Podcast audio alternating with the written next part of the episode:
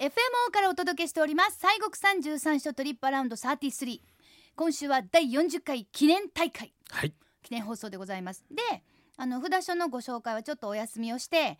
10月25日木曜日に実施されます第2回目のバッツアーをたっぷりご紹介しますイイエーエーイ、イ。イエーイえー、1回目が6月でしたそうでした。バッツは、いなんかお天気とかも非常にあの、うんうん心配してたんですけれども、まあなんとか。ええ感じでねええ感じでねもうちょっとまあやっぱりこう暑なってきたかなみたいな感じだったんやけどで,、もまだええ感じで、でそのバスツアーでは、えー清水寺さん、はいね、それからあの滋賀の、まあ、いわゆる三井寺さんそそうです。れから石山寺さん、はい。 3箇所お参りしましたで、はいその間にね、えうーん。十世岡部屋さん、はいそちらで湯豆腐を食べて、はい。あとまだ自由時間があるから、はい。あの清水寺さん行く参道の坂のところで、ええええ私はソフトクリームを食えべえました。食べてあり ましたな。どうしてもだからもうもう早い湯豆腐もう食べてそっからソフトクリーム食 べない言って抹茶ソフトやでとか言ってもうものすごいめっちゃ楽ちょっと修学旅行気分ああね。ですごく大人の修学旅行とかね、ええうんうんうんいう感じですごい楽しかったんですけれども、はい。さあということでこれが前回6月のバッツァーでした,、そうでさしあた。今回どこにお参り行くかというのをまた森さんから大発表お願いします、はい、えー、今回はですね、えー、第奈良県のですね第8番お札所のお長谷寺さんと7番札所のお岡寺さん、うん龍外寺さんですね、はいにお参りをさせていただきますイエーイはいまあでもあの長谷寺さんは私は西国三十三所総総はい1300年の記念法要で行ったんですけれども、初めて行かせてもらったんですが、まあなんと豪華なえーえー立派な、そうですね優雅なもうちょっともう褒め言葉はもう足りひんぐらい でした素晴らしいところでしたね、ええでちょっとじゃあ改めて長谷寺さんがどんなところなのかというのをねはいあのご紹介くだそうでさいすねあの長谷寺さんはですね、えー、飛鳥時代の686年に、うんえー道明上人が天武天皇の病気回復のおご祈願をされて、まあ、改装された開かれたお寺ということで、えー、727年にはあこの西国三十三所の巡礼のその開かれました開祖でもあります、えー徳道上人があ十一面観音さんを、まあ、作られたということでございます。徳道商人がね、そうなんですよ、でまたこのご本尊さんの十一面観音さんがなんとなんと高さが10メートルを超えるというそう大きかった、ね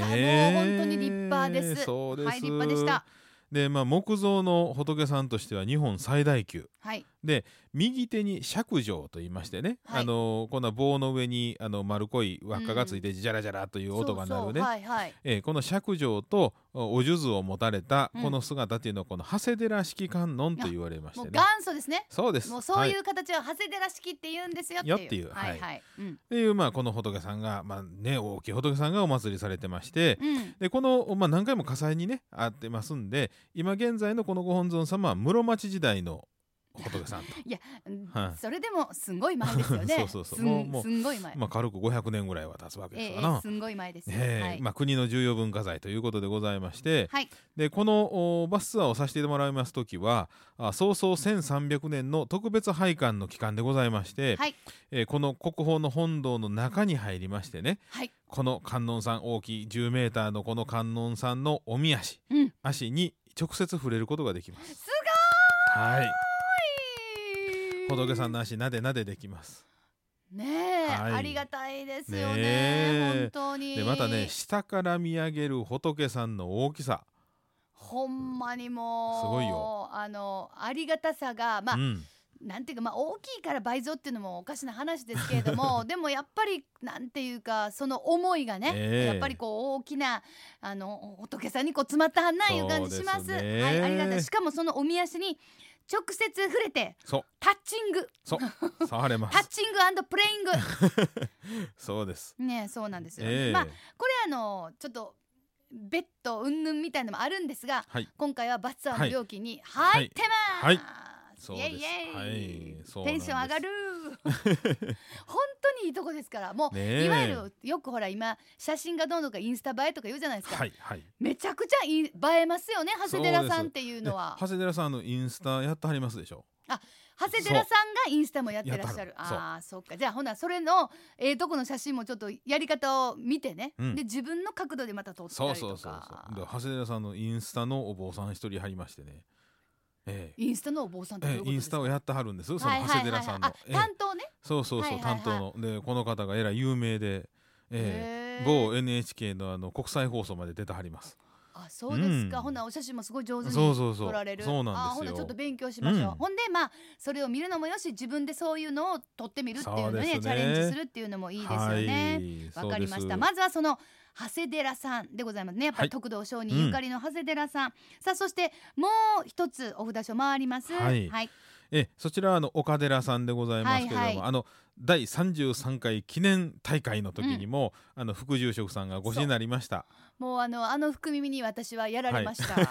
お前そうそうそうめっちゃ触りたかったけど我慢しました我慢したはい、あー我慢しました本当にですかええ我慢させていただきましたが、このまあそのお副住さんのおられます岡寺さんでございますけど、まあ日本最初の厄除け霊場ということで、なんですってね、うん、そうなんです。あのまあ龍外寺ってあの龍ねドラゴンの龍に外はあの蓋という字なんですけどね。うんうん龍の蓋の寺と書いて龍外寺というんですがもともとねそのむこのお村にですねえーこの龍がおりましてねそれがまあ農民を苦しめておったと、うんでその時に義援僧正という方が、えー法力によってそのお龍を池に閉じ込めてねうんで蓋をしたと。はい、それで、まあ、龍外寺という名前がついてでその今も本堂の前の池がその龍外地という池というね、ええ竜が池っていうねほんまにそほうなんなですよそっからちょっと悪さしたらにょーんとこうう竜が、ん、でその龍怖いもまあ改心してね、うんあのちゃんとあの仏法守護のね悪さしませんっていうあね龍になったという。英法の竜にそうなならんはっですねたんですねうんうんでまあ、その地名がねあの地名から岡寺というふうに、まあ、名前がついてですから龍外寺というのが本来の名前やって、まあ、岡寺っていうのはまあ通称あまあいわゆやるったんで岡すけど寺さんっていう感じんですよね、はいでまあそれでね、あのまあ我々ももう今岡寺さんっていうのが、えー今の方そうがでねすね親しみがあるというか、はあい、一れでござ般います的なに皆さんそう呼ばれるという感じですけれども、でまたねご本尊さんが4.85メートルございます、これまた大きい大きい日本最大級の塑像のうん如意輪観音さんです。塑像って何でしはたっい、け、えー、塑像というのはちょうど奈良時代にうん弘法大師がまあ作られたもんでね、仏教伝来のルートでありますインド中国日本の3カ国の土を作って作られた仏様いわゆる、はあ粘土で作った仏さんですわあーえはあーはあ紙粘土みたいな感じです。へえ、はいえー、そうなんですよ。うんうんううんんそうかそんなあ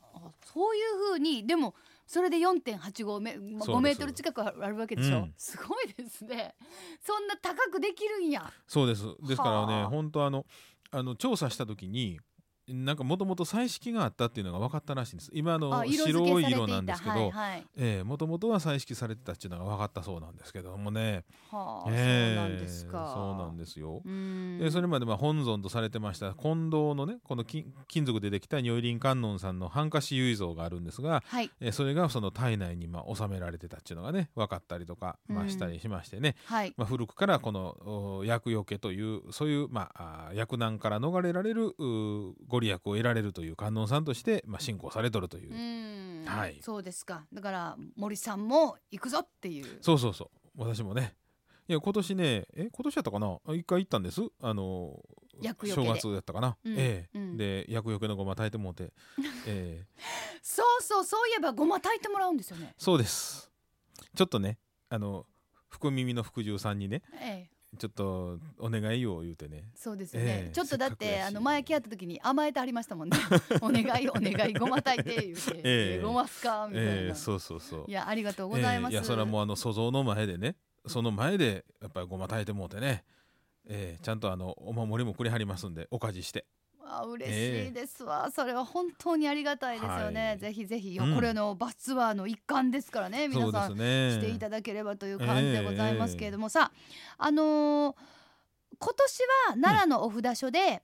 江戸時代の御朱印を復刻したまあその御朱印を押してもらえるというのもありましたけれども、そうですねはい今回のバスツアーでもどどうあしてもらえそうでますすねあのお長谷寺さんとかあるんですうん、長谷寺さんのね、はいあの昔のね復刻の、ええですんで今回そのおツアーに、えー御朱印があ一つ分はいの,、あの入っとるんですわ御朱え印え代がね、ええええですから長谷寺さんで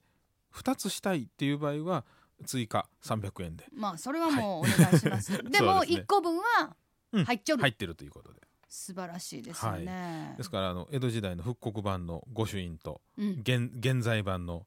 御朱印と、はいはい、2つこう並べはんのもよろしいしよろしいですね2冊持ってはったらこっちは復刻こっちは今のとかねうんそれもいやもう迷ありどうしようもうどうしたらいいんやろう、 ええみたいな感じでね楽しく悩んでいただければ、はいという感じでございますあとはなんかあの特別配管ですからあのなんかうん近所そうですでね配管もできますそうですあの岡寺さんはあのちょうどお長谷寺さんもそうですけれども、うん特別拝観の期間中でございまして本堂の内内陣のお扉あの特別会費ということでねちょうど仏さんの真横のねうん扉があってね、はいそこをパカッと開けてくれはりましてね仏さんの前じゃなくて横ですかそうです横の扉がパカッと開あくるんですわはあまあこれ行ってもうてこう拝んでもうたらようわかりますけどね、まあ、仏さんのすぐ横ぐらい前じゃないんですねすぐ横ええ横そうそう前はほらこう仏具とかいっぱいありますからね、はいいはいはいけませんけどちょうど仏さんのこの横のこのなんていうかな膝ぐらいのところの窓が小窓がパカッと開きましてね、あーえーそこでえー仏さんを拝むことができるという。間近に、うんまあ、拝観できるとそういでうすね感じです、はいまあやっぱりあの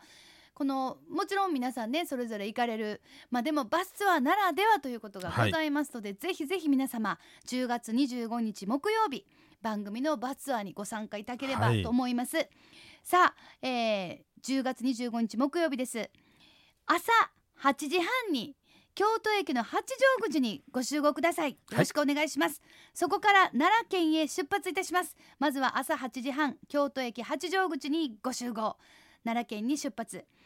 えー第7番札所岡寺さんそして第8番札所の長谷寺さんこの、え2箇所回し回りまして、うんえー順番はねまた、あの詳しく決めますがえー昼食がはい